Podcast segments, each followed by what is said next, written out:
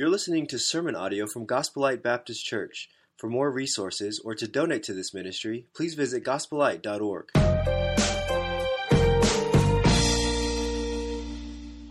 Well, welcome to the church service this morning. And I want to begin by speaking just for a moment uh, as a way of introducing the message, because the message is completely tied to our theme of the year of discipleship.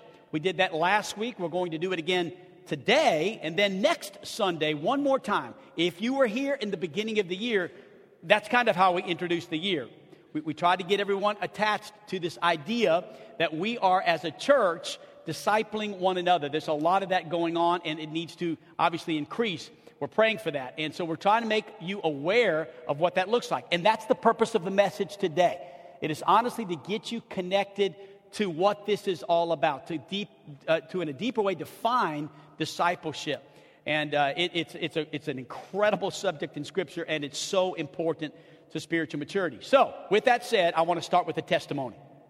So, for me, uh, I, I, signed up to be a part of the discipleship program, just like everybody else signed up. It was an intentional thing that I did.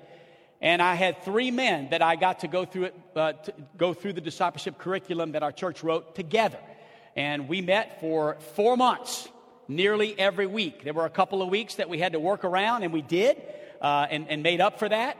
But we, we stuck together. We had, you know, I'd say somewhere in between 10 to 15 times we gathered and met for an hour or two hours and studied the scriptures together. It was a wonderful time of growth. Myself, Jason Van Ness, Jake Spradlin, and the one I'm going to ask to come just give a short testimony, Jim Thomas. So, Jim and I were friends.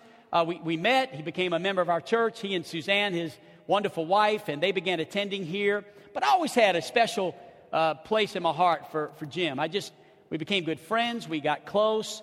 But I knew that God had something more for him. And I just, I was praying that God would just open that door. I'm going to let him tell you that story and how God used discipleship in his life as a way of introducing my message this morning. So, Jim, thank you. Hey, good morning. Morning. So, like Eric said, about, I don't know, six months ago, he approached me uh, about joining the discipleship program. And my first response to him, quite honestly, was no. And, and so he asked me why, and I just said, you know, I'm just, I'm just not uh, qualified. I guess in the word he might use is I'm not a mature enough Christian. So it's kind of embarrassing to stand in front of you to say, but I'm 61 years old. I grew up in a Christian family, but in 61 years, I'd never read the Bible from cover to cover. And so I just didn't think that I was qualified. And so in the end, you know, Eric, in a short story, you know, Eric convinced me to join. And as we started to meet, the more I learned, the more questions I had. And then after the second meeting we had, actually between the first service and the second service, right on this aisle, I cornered him and said, You know, I think maybe I, I need some help. I need to change. I'm slowing the group down.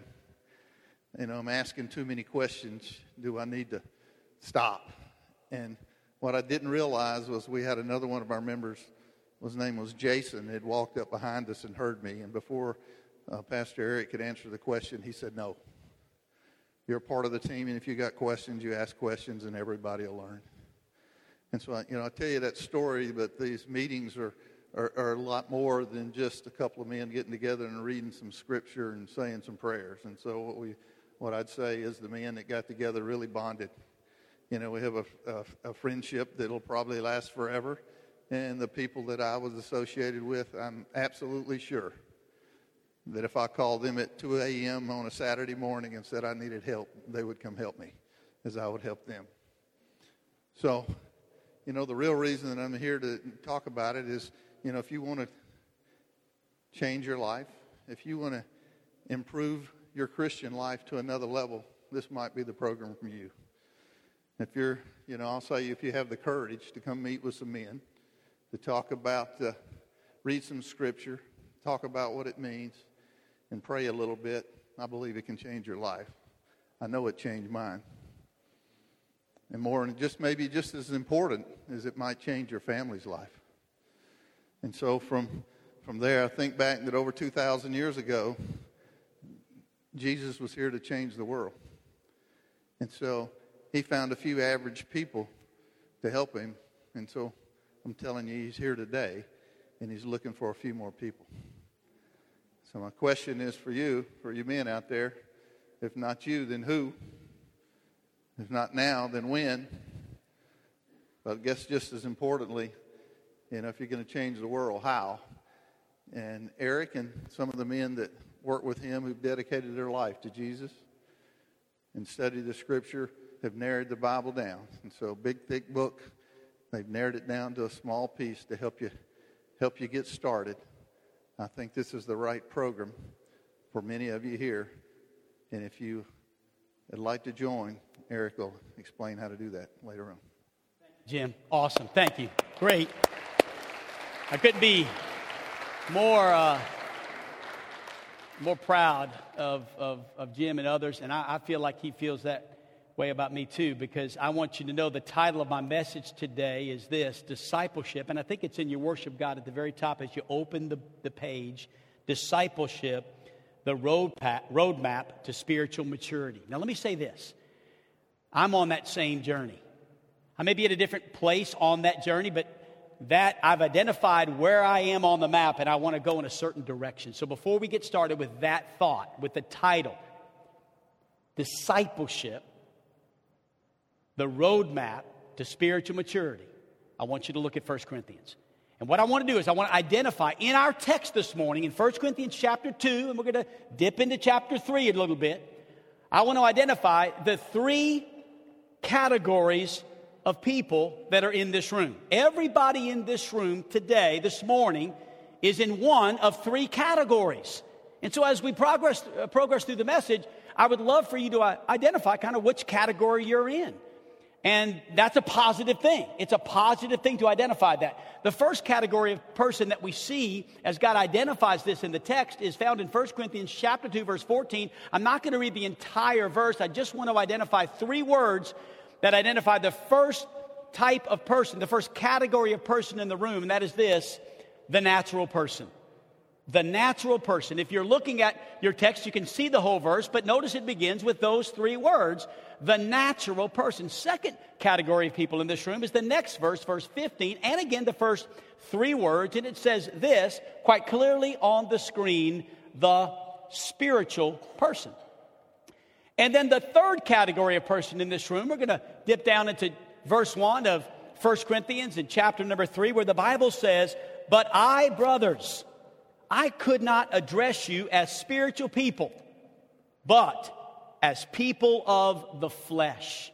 And so, what I'm going to do just to simplify that statement, not a spiritual person, not a natural person, but this is the way we're identifying, Scripture identifies this third category of people, and that is a, a carnal person. So you're a natural person, you're a spiritual person, or you are a carnal person. Now, we, humanly speaking, we divide people up into different categories too. Believe it or not, sometimes we use terminology like, well, they live on the rich side of town, or they are upper class, or they're middle class. We have all these different ways to categorize people, but the Bible doesn't do it that way. The Bible categorizes people in one of three categories. Now, the goal of this message and the goal of this discipleship series is number two. It is that everyone in this room, regardless of what category you're in, that you would determine you want to be in that category. That'd be the goal of discipleship, the goal of the message, the goal of what we're desiring here as leaders here at Gospel Light is that you would be, I would be, we would be a church that is on the road map to becoming a spiritual person. The Bible is a roadmap. That's what it is. And it guides you to where you need to be. But you know what I found out about a map? A map is of not much value unless you know one thing, and that is this where you are right now. For instance, if you were to go to a big mall, right? I mean, some of these malls are just gigormous. I mean, you know, you, you, they've got hundreds of stores in them, or maybe a convention center. They're massive and you're wanting to get to a particular area of the mall or the convention center or wherever you are, and what is the first thing you do? You stand there, you look, you notice a red dot, and that red dot says you are here. So, the first thing you need to do is identify okay, where am I in this gigantic place? And this morning, where are you in life? This morning, I want you to find out where you are so you can get where you need to be. And that's the goal of the message. The first question asked to man in the Garden of Eden Adam, where are you? And believe me, God didn't ask that question because he didn't know where Adam was. God wanted Adam to know where Adam was. And God wants you to know where you are. Sometimes I feel like we can hide behind a church service. And I remember church when we used to go to services three or four times a week. And we kind of prided ourselves in you know three to thrive. And we, we always went to church. And we felt as if we were growing because we sat in a pew and nodded off. If we were sleepy it was just easy in a large building to kind of hide and just feel as if we were doing enough by just attending a corporate service well we do a lot less of that now and a lot more teaching the scriptures, diving deep into the word with one or two or three or a small group of people. And so this morning, I want you to help me identify that group. And honestly, the ultimate goal of all of this is positive. It's, it's we want to grow, we want to become spiritual people. That's the goal. So, three questions to find out where you are. Are you ready for the first question? It's in your notes, and it's this Are you a natural person? Are you a natural man? Are you a natural woman simply doing what comes naturally? You see, here's what the Bible says about the natural person, about all of us, really. In Ephesians, in chapter 2 and verse 3, it says that we were by nature, all of us, by nature, children of wrath, like the rest of mankind. And so let me give you three marks of a natural person as we, as we understand what this is. First of all, they are born into the natural world. I mean, that's just simply put, every natural person had a natural birth. They were born into this world naturally, like anyone else. But there's something called the second birth. In fact, it's called being born again, right? If you've never heard of it, let me give you a little illustration. So, a vice president, a former vice president, one time had identified himself as being born again, and he was public about it. I've been born again. So the sitting vice president at that time was interviewed, and because of what the previous vice president had said, he was asked the question, like so and so, have you been born again? And his quote was this No, I haven't been born twice. I count myself lucky to have been born once. Kind of an astounding statement. But the truth is, one day he won't be so lucky to have been born once if he's never been born twice. Because to be born once, you die twice. But to be born twice, you die only once. To be born once of a natural birth and to be born again means that I only die once, but I live forever with Jesus in eternity. But what is this natural person having been only born once? Well, it's like a precious baby that we dedicated yesterday, little Evie. Evie Bird, and what a wonderful service we had. A number of people attending, and moms and dads, and grandma and grandpa, and aunts and uncles, and friends and family, and small group members. And it was a wonderful occasion, and we, we celebrated the, the birth, the natural birth of little Evie. We dedicated her to God, but at this point, Evie uh, was born into this world, and she's so cute and to hold her, and all you can say when you hold her is like really silly things, like your voice changes. You go from "Hello, how are you doing?" and you talk funny, and you're like, "It's so wonderful," and she's so precious, but she's a sinner, and that doesn't shock the Bird family that I'm saying that. I want to tell you and everyone else that you don't have to teach that little baby to lie. You have to teach Evie not to lie. They'll not have to teach Evie to steal, they have to teach her not to steal. Is there an amen out there? I know we're talking about a precious little baby, but all of us were born as children of wrath. You won't have to teach the Levy to be selfish. You'll have to teach her not to be selfish. Psalm chapter 58 verse 3 says it like this, that the wicked are estranged from the womb. They go astray from birth, speaking lies. The natural man has been born into the natural world. He's only had one birth, just one. Seven billion people today on planet Earth. Seven billion, seven and a half billion. It just, the number's increasing all the time. Seems like it was yesterday that I heard five, five and a half in my lifetime. At one point, I heard, I think it was a younger lad, five and a half billion. That was a few years ago. We're already two billion beyond that. With seven, seven and a half billion people on planet Earth, you could take all of those seven, seven and a half billion people, every one of them, and extract all the goodness, all the righteousness, all the positive qualities out of all seven and a half billion people, put them in one person, and there still would not be enough goodness to save that one person from an eternity in hell. They'd still have to bow at the foot of the cross and be born again. Because the natural man is only born into the natural world. But number two, not only are they born into the natural world, they are blind to the spiritual world. In fact, in our text, it simply states it like this. In 1 Corinthians chapter 2 and verse 14, it says this that the natural person does not, key word there, not, the natural person does not accept, or maybe you have a translation that uses this word, receive. They just don't receive or accept the things of the Spirit of God. In fact, not only do they not accept them, they actually think they're foolish. It's crazy. They are folly to this person. Now, watch this, watch this. He is not able to understand them because they're spiritually discerned. He doesn't welcome spiritual things. The natural man has no appreciation for spiritual things. The natural man may sit in a service like this and appreciate some things, like man, those people are pretty nice, or man, that music was decent. They did a good job, the lights were well done, and man, I like the in- infrastructure, the architecture of the church. I, I enjoyed this or that, or the, other things that he can appreciate, but I can assure you he cannot understand the things of the Spirit of God. It's, it's not possible. You go back and look at verse number 18 on the screen, it says, For the word of the cross is folly to those just a previous chapter, same thing. Notice, for they are folly to him, he's not able to understand. For the word of the cross, salvation, is folly to those who are perishing. It's foolish. They cannot understand because until you are born again, you will never understand this book.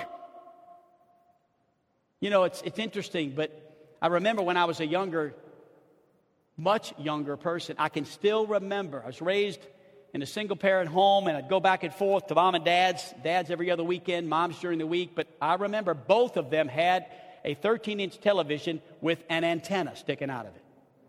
Now, those are a thing of the past, but they are worthy of this illustration. And we had, you know, we had to kind of put those antennas in the right spot, right, to connect with some signal that would bring something in from some faraway land. Now we have satellites and we have, uh, you know, much. In fact, if, if you were to tell, you know, great great grandpa what we have today, he wouldn't believe you. There's no way, you know. We have all these different ways to get a signal, tuners, in order to be able to, to, to bring in this, these, these amazing truths and pictures and things. My illustration to ask you to connect with that and the natural man is that the natural man, here's the problem, he has no antenna. He has no tuner to spiritual things. This was the problem with Nicodemus in John in chapter number three and verse number nine. When Nicodemus looked at Jesus, the master teacher, he was this great teacher in Israel, and he said, How can these things be? You're not making any sense. A second birth? What do you? You must be born again. What in the world? How can this be? And Jesus then looks at Nicodemus and says, You mean you're a teacher in Israel? and you don't understand these things? He had all this education. He had all these degrees, but he could not understand spiritual things. He could not understand the second birth because the natural person is blind to the spiritual world. And thirdly, they are bound to the material world. This world is the only world they know.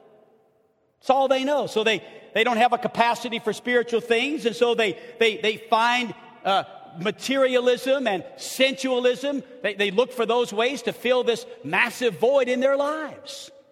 And so Jude tells us in verse number 19, he explains it by calling them sensual persons, which is the same word uh, in the Greek as the word natural. They're sensual persons. They live by their senses. They are materialistic. They are sensual persons. They cause divisions. Why? They do not have the Spirit. They're trying to fill the void in their lives, not with God, but with materialism, with things, with sensuality. Augustine said it like this There is a God shaped vacuum in every man's heart. And though he will try to fill that vacuum with everything he can try to find, and with greater things and greater riches and greater vacations and bigger 401ks and, and, and the riches of this world, he will always find himself empty and void because God's the only one who can fill that. Learn this about Christians. Learn this about us. Christians are not natural people who decide to do better, but rather Christians have been radically, dramatically, supernaturally changed by the power of God. I'm going to come back to that in just a moment.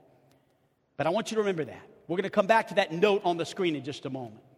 But natural, the natural man is bound to the spiritual world. Here's the question Are you a natural person? Are you a natural person? Number two, are you ready? Secondly, are you a spiritual person? Let's look at the screen in 1 Corinthians chapter 2 verse 15 again. Notice the words again, the spiritual person. So let's talk about that for just a moment. Are you a spiritual person? The natural person does what comes naturally. The spiritual person does what comes supernaturally. The natural person has been born once, and the spiritual person has been born twice. So let me give you three marks of a spiritual person. Number one, the spiritual person lives by the Spirit. And we sang about that this morning, didn't we? We say we said, Holy Spirit, you're welcome here. Come flood this place and fill the atmosphere. Your glory, God, is what our hearts long for, to be overcome by your presence, Lord. If you're a spiritual person and you live by the Spirit, that song meant a whole lot to you. Because a spiritual person lives by the Spirit. This person has been born twice, he's been born again. And now for the note on the screen. Learn this about Christians, and here it is. They're not just natural people doing what comes naturally. But a spiritual person is someone who has been radically, dramatically changed by the supernatural power of God, something called the new birth. This is the spiritual person. He's received the Spirit of God. And becoming a Christian is truly a miracle. It is a miracle. I can tell you, I've seen people so changed. I mean, I, I've heard their testimonies, and there's nothing like it. Only the power of God could do what I've heard in people's lives. Only God's power. It's not man's power, it is the supernatural power of God. You see, Christian is becoming something that we could never become on our own. We can't do it ourselves. It requires a supernatural power, and it comes only from the Spirit of God. And so a spiritual person lives by the Spirit. But secondly, let me tell you something, another mark of a spiritual person they not only live by the Spirit, but let's bring in some discipleship here. They learn by the Spirit. They learn by the Spirit. Think about verse 12. Again, in our text, it says, Now we have received not the Spirit of the world, but the Spirit who is from God. Wait. Oh, I'm sorry. I read the wrong verse there. I apologize. I'll read the screen. Are you ready? Now we have received not the Spirit of the world, but the Spirit who is from God. Oh, I did read that, right? I just read the whole thing. That we might understand the things freely given by God. So, just for a moment, I want you to see verse 12 in light of verse 14 on the same screen. Here it is. The natural person does not accept the things of the Spirit of God, their folly. He is not able, but notice the spiritual man is able to receive the things of the Spirit of God. The natural man is not able to receive these things. Because when you get saved, the Holy Spirit of God turns the light on in your soul. And we sang a moment ago in that song, I think it was the very last song we sang. I'll build my life, talked about God opening our eyes God, show me your wonders. I want to see you more. I want to learn more. I want to know more about you, God. That's my heart's desire is to know you, God, and to know your word. The Bible says in Proverbs chapter 20 and verse 27, the spirit of man is the lamp of the Lord. And when God comes into a person's life, he illuminates that person. He turns the light on. He puts the oil of the Holy Spirit of God into that person. And they begin to learn from the Spirit. It's an amazing thing. But what I'm learning today as I'm discipled is I'm learning from the Spirit. He's, he's speaking to us, He's showing us things, and it gets exciting. Yes, you have questions, but it's amazing how when you get three, two, three, four people together, how God begins to show each individual man something fresh and new from His Word. Number three, not only does the spiritual man live by the Spirit and learn from the Spirit, but he's liberated through the Spirit. He's liberated. Look at 1 Corinthians chapter 2 verse 15. It says the spiritual person judges all things, but is himself to be judged by no one. What does it mean when it says he judges all things? Well, it's not speaking about someone who sits in some big chair and judges everyone else and you know and, and determines who's guilty and who's not guilty. It's not like what goes down at the courthouse uh, you know, during the week. This is not what Scripture's teaching. That word judges is uh, the word discern, and maybe your translation uses the word discerns all things. It's talking about inward discernment. The spiritual person sees things through a different lens. The spiritual person has a different value system. Why does he have this? Because of what verse 16 teaches. It says in verse 16 that the spiritual person judges all things, but is himself to be judged by no one, for who has understood the mind of Christ? So as to instruct him. But the spiritual person, here it is, has the mind of Christ. That's why every day of my life I understand I need the mind of Christ. That's the difference. That's what makes a spiritual person different than someone who's never been born again is that the mind of Christ is in us. We can think like Jesus thinks. And one of my prayers every day is God, help me to walk the path that you would walk if you were here in my shoes. Help me to, to think the things that you would think. Help me to say the things that you would say. I desire this morning to have the mind of Christ, and I can have the mind of Christ. And that's why we have a different value system. That's why we see things as believers differently. So when a person receives the Spirit of Christ, they live by the Spirit. Here's a mark of that person. They learn from the Spirit. They're liberated through the Spirit. This world system doesn't squeeze him into its mold. He sees through things. He has a value system that's completely different. He has the mind of Christ. And then it goes on to say in verse 15, not only does he judge all things, but it says that he himself is judged by no man. What an interesting statement. He judges all things, but he's not able to be judged by any man. What is Scripture teaching here?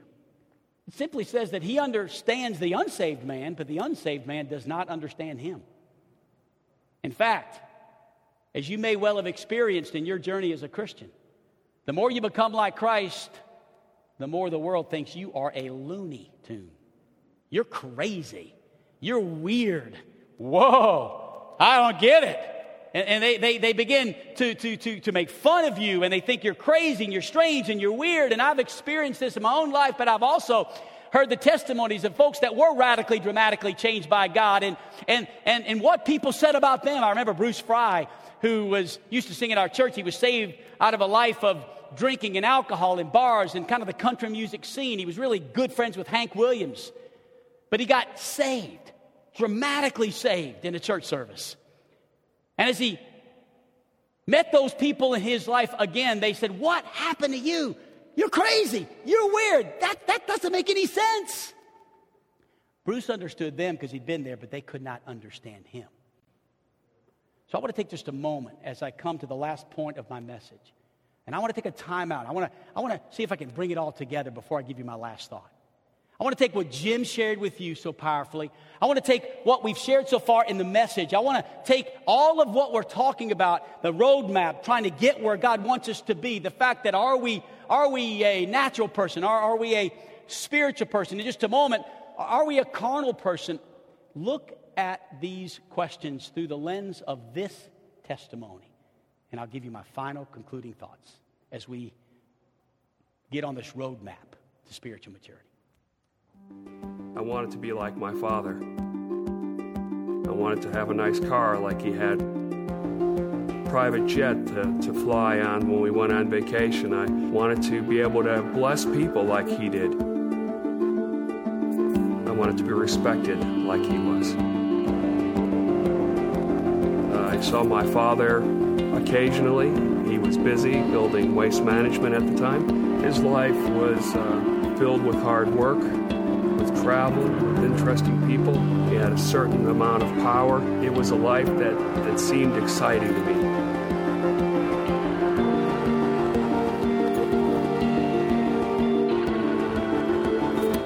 I made an incredible amount of money working with Wayne Sr. there. I began to have wealth to fly, to have a nice sport fishing yacht, to live in a big home, to have an incredible amount of disposable income. Sports teams. We drank, we drank in excess, went to the kind of clubs that you didn't tell your mother that you went to. I commanded an audience. I said whatever came to my mind, whether it was to you or to your wife. Self focused do what I want, and I'm going to please me no matter what that means. That was my life. An incredible banquet of all the things that the world had to offer, but just never getting full, never being satisfied, never being able to push away and say, okay, that's enough. Suddenly I was lost. Happy, but unfulfilled. Something was missing.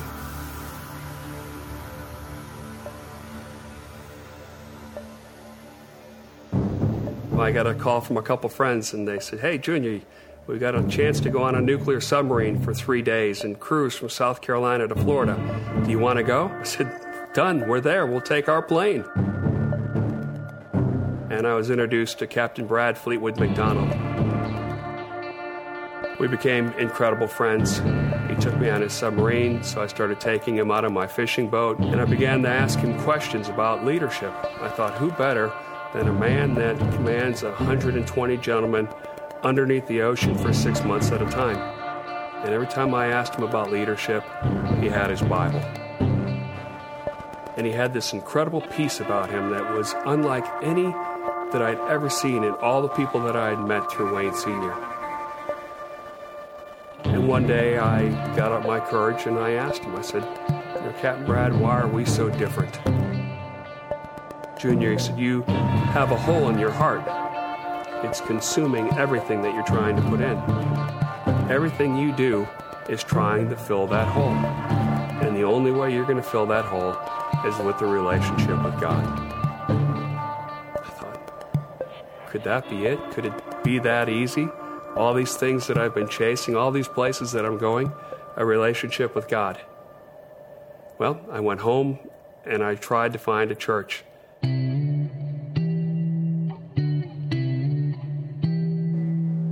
pastor gave an incredible sermon, and at the end, before he closed, said, Do you think that there's a reason that God allowed you to be born?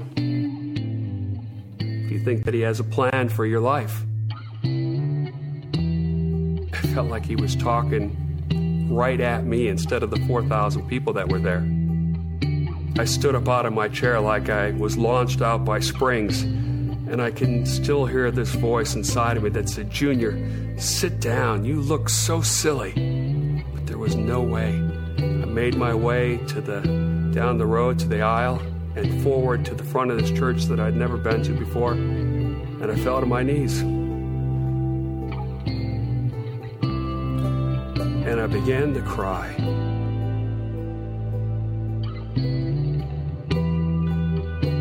I cried and I listened to that pastor, and he said, Repeat the simple words and ask Jesus into your heart. And I did. I told Jesus that I was sorry, that I loved him, and that I wanted to know what this plan for my life was. I wanted to be in this personal relationship with him if he wanted to be in it with me. It's power, not Junior's power God's power, the Holy Spirit's power, the power to change.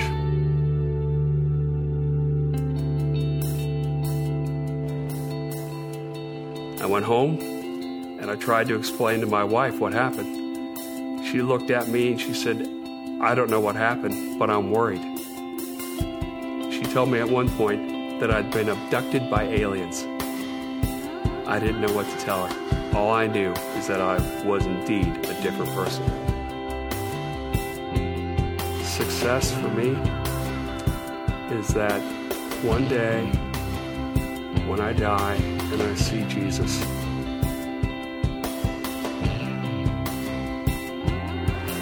that he'll look at me and say, Well done, my good and faithful son. Wow.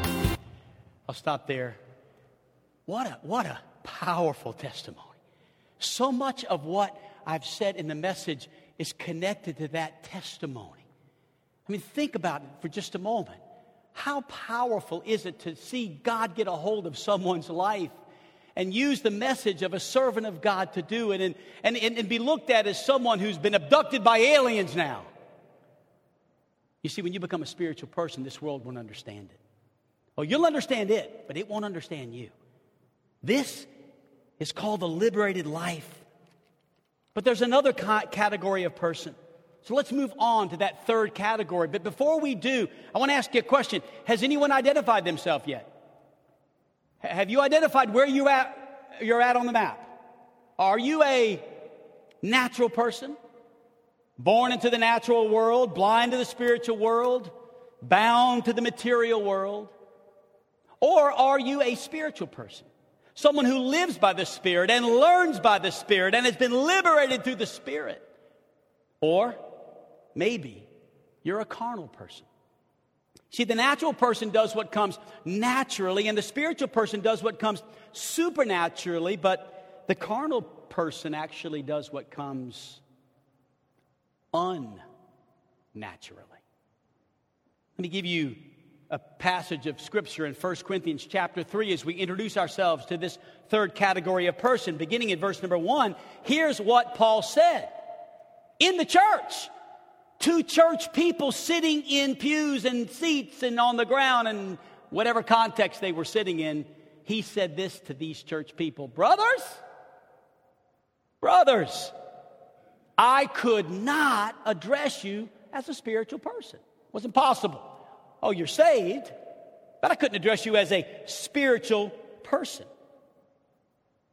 He says, I fed you with milk, not solid food, for you aren't ready for it.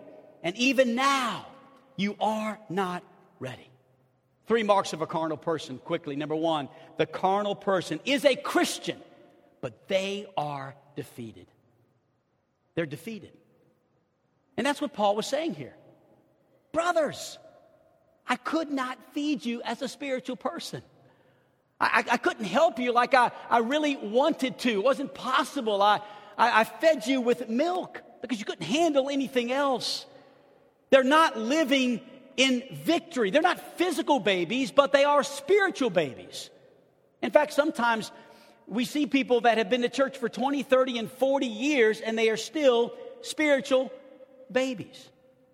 I think about my children. I, I'm so blessed to have five beautiful children, and, and I remember you know, when, when my children were little, I'll just take Joe as an example. And here's little Joe running around the house or, or, trying to run around the house, and he's just barely, you know, able to walk. And, and, and I remember the first day that I yelled through the whole, my home and said, Carol Ann, Joe, Joe, Joe just said, Dada. And I was going crazy. I was loving it. He called me Dada. It was so special. It was so cute. I was going, I was so excited that those words came out of his mouth. But if Josiah, my 27 year old son, walks up to me today and says, Dada, I'm going to say, son, what in the world's wrong with you, boy? 27 years old, man. Talking like that? Dada. You get the picture? And this is what Paul's addressing here. He says, in essence, it's okay for a baby to be a baby. It's okay for a baby to be a baby. But Paul says, I could not address you as a spiritual person. They're living a defeated life, and the problem is they never grew up spiritually. And a carnal Christian is the kind, it's kind of a contradiction in terms. It, it's, it, I feel funny saying it. It's like saying there's a heavenly devil. It just doesn't make sense. It's a strange truth. Vance Havner said it like this that the church today is so subnormal that when a person becomes normal to the rest of the people, he seems abnormal. I wonder today, even in the church, if somebody's on fire for God, if the majority of the church just think they're weird. Let me tell you something, they're normal. That's the way Christians act. They're, they're not weird. That's what happens when you get born again, when you become a spiritual person, when you're regenerated. I'm telling you, the Spirit of God comes in when you live and learn and you're liberated through the Spirit. It's a game changer. you don't care if they think you've been abducted by aliens. That's a compliment. I'm good with that. And yet we see here that, and I think Vance was right. That is the church today. It just, it has become so subnormal. When it ought to be normal to be a Christian who is, is excited about discipleship. And I mean, the line is just going down the street to sign up, to become more like Jesus. This is, this is it. This is what, this is what I've been born for. This is what I've been saved for, to become like Jesus. Wow. An opportunity to do that? Sign me up. That's normal for a Christian. A carnal person is a Christian, but they're defeated. A carnal person, secondly, is a Christian, but they're dependent. Notice it says here in verse number two, very clearly it says that I fed you with milk, not solid food. I, had, I had to kind of baby you and pamper you.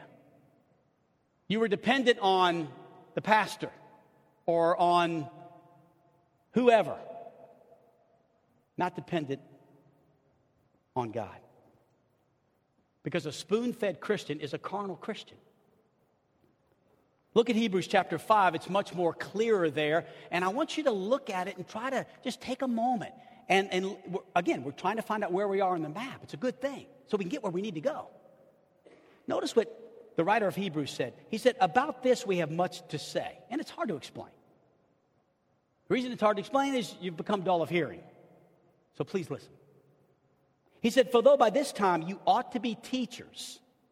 I mean, by this time, five, ten years into this thing, 15 years into salvation, really you should be teaching, but here we go again. I got to teach you again the basic principles of the oracles of God. You need milk, not solid food. For everyone who lives on milk is unskilled in the word of righteousness. It's a child. But solid food is for the mature, for those who have the, their powers of discernment trained by constant practice, constant. It never ends. Discipleship never ends. You say, Pastor, you mean you haven't arrived? Not even close. Not even close. I stand before you today with 20, almost 29 years of experience in pastoring a church, and I still feel like I've got so much to learn. I'm so hungry to learn it. I, I, learned from Jim. I learned from Jake. I learned from Jason. It wasn't just me sitting in some high place. No, I was bringing my stuff to the table, and they were actually helping me too. It's an amazing thing. Notice in verse 12, and I want you to be very, I want you to put it back up there just for a moment. I want you to see it. For though by this time you ought to be teachers, but you need someone to teach you again. I think that is a powerful passage, a powerful verse, a, a, reminder to all of us that the writer is basically saying, you know, I wanted to give you a steak, but if I would have given you a steak, you couldn't have swallowed it. If I would have given you a steak, you couldn't even chew it, and, and you probably wouldn't have been able to digest it. I wanted to do this. I, you should be a teacher, but here you're having to be taught again. I'm afraid that some carnal Christians, church members, they want to be fed with a bottle and burped on the way out. They're dependent, they're defeated. And thirdly, they're divisive. A carnal person is a Christian, but they're divisive. Look at verse 3 of 1 Corinthians 3. You're still of the flesh. This is scripture. This is Paul speaking to this church. He said there's jealousy, there's strife among you. Are you not of the flesh behaving in a human way? For one person says, hey, I, I like that pastor, pastor better than that pastor. I like that church member better than that church member. I like that person better than that person. Look at me. I know it's a little distracting, people walking, but stay focused. Listen. You're divisive. What then is Apollos? What is Paul? Servants to whom he believed as the Lord assigned to teach. I planted Apollos water, but God gives the increase. What happened to this church? Here's what happened they were dividing over non essentials. They were fighting over things they, like little babies, fight over things. They were complaining about things. They were not seeing the big picture. I remember when we took our first trip to Hawaii. My wife's sister and brother in law live in Hawaii. In fact, I tell guys, anytime you're dating a girl, ask her, Do you have any relatives that live in Hawaii? If they say yes, pursue. so, I mean, just by God's grace, we, I think we've been there 17 times to visit family. We have a graduate there now. But the first time, I'll never forget it. I was so happy. We, we get on this plane, me and Mo and Joe, and we fly to Hawaii. I think Zoe was with us maybe at the first time we went, just the three of them. We get there, oceans, beautiful oceans, and beautiful skies. And I mean, it's Hawaii. They call it paradise, right? It's beautiful. We stop to eat our first meal. I mean, here we are, Carolina and I, we're, we're so proud to take these boys to this wonderful place and have all this fun. And we get the first meal in front of us, and it's hamburger, and we ordered fries, but Joe didn't get his fries. So Joe said, What's wrong with you, boy? We're in Hawaii. I get no fries. I wanted to fry his behind. We're in Hawaii. You're missing it. And sometimes I think we're missing it. We're missing the big picture. This world needs Christ. We need to grow and become more like Christ. Honestly, church, who cares about the color of the carpet or the paint on the walls or, you know, every little jot and tittle and tweedledee and tweedledum? At the end of the day, are we becoming more like Christ? Or are we being divisive? And so identify where are you at on this roadmap to maturity? Are you a natural person, lost, never received Christ, unsaved, never been born again? Well, this morning would be a wonderful day to experience the second birth and become a spiritual person. And here's this spiritual person that's been born again, living in victory, which is the normal way to live. I think sometimes we feel as if if a Christian's living in victory, well, they're just like one in a million, you know, they're lucky. No, that's that's supposed to be all of us. That's that's why Jesus gave us salvation. It's it's victory in Jesus. It's it's what we sing about every Sunday. It's it's why we can lift our hands or or just sing and praise God because of the victory he won at the cross. Amen. Or are you a carnal person? You've experienced salvation. You are saved, but no one would ever know it. No one would know it. Here's our prayer, and it's in your notes. It's the last, it's at the bottom. I think we put it on the screen. Here's our prayer is that in this year of discipleship, that you would become, that we would become a spiritual, a church community that is becoming more mature in Christ. That's the goal. Every one of us. We don't leave anybody behind. We don't want anybody to be left behind. We want everyone to know this is the goal. This is why the banners are up. This is it's it's not just some cliche. We couldn't think of anything else to do. No, this is the most exciting year in the history of Gospel Light. In the history. You say, but you've had more exciting themes than that. We've never had more powerful, meaningful, Christ honoring themes than that. This whole theme is about becoming like Jesus. And the way to do that, the way, the roadmap is discipleship. It, it's, it's, it's meeting and teaching each other the scriptures. It's getting deeper into the word. It's asking questions, Jim. It's asking questions. Jason was right to say, no, that's what this is for. No, Jim, you're doing good. You're actually making it more enjoyable by asking questions. You're hungry, Jim. I'll never forget Jim calling me a few weeks into discipleship. Hey, Pastor, what, what do I do next? I've listened to the whole Bible.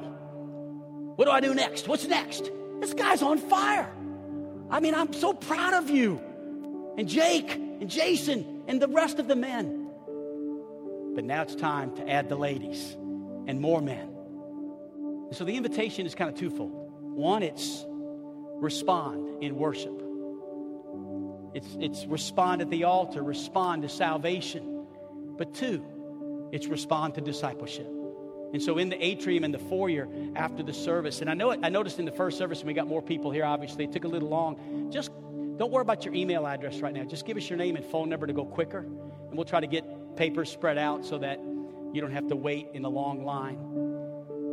We just want you to sign up and say you're interested. And if you are interested, how powerful, how amazing would it be now that we've tested it, now that we've seen God work in these 40 men, and we're so excited about it? we'd like to ask you to join us. Ladies, men, join us. You say, well, how much time? Well, usually about an hour a week. If you can't get together, you can always postpone it till the next week. I, I'll say this that I think, Jim, most of the time after the hour, we kind of forgot about the time and it went two hours, and we finally just had to say, guys, it's been two hours. You say, I don't know if I got two hours. Well, you might be shocked when you get into it how much fun you're having.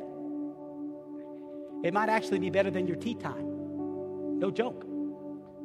I'm serious. It's that good. And Jim's right. The bond you create with people, you get to know them as you open up. And I want to open this up to seniors in high school, all the way up to the oldest person in the church. Marion Harold last week turned 100 years old. Can I tell you something? Marion still wants to grow. A hundred years old. And I cannot tell you the times I walked up to her, sitting over there with you ladies, and she said, Pastor, I needed that. Thank you. She'd go to my wife's Bible study every Friday, 199, 98 years old, and she would come hungry for more. Oh, it's not your age, old or young until we see Jesus and become just like him, we're on a roadmap to maturity. So we have church a little bit less here now, like the big gatherings, the ones you can, like this one, where you can just kind of come, slip in, slip out. We have that a lot less now, actually, just once a week. But we do this a lot. This is where it gets good. This is where the church gets healthy. This is where we become mature in Christ. Sign up after the service, become a part of the most exciting program we've ever had at our church becoming more like Jesus. Let's bow for prayer. Father, thank you so much for what you're doing and what you've done. Take the words, the message.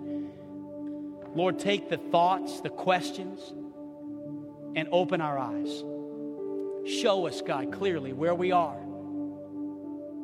And God, then may we determine that we want to be more like you. Father, take our lives a living sacrifice. And we desire, God, this morning, we commit this morning to be more like you.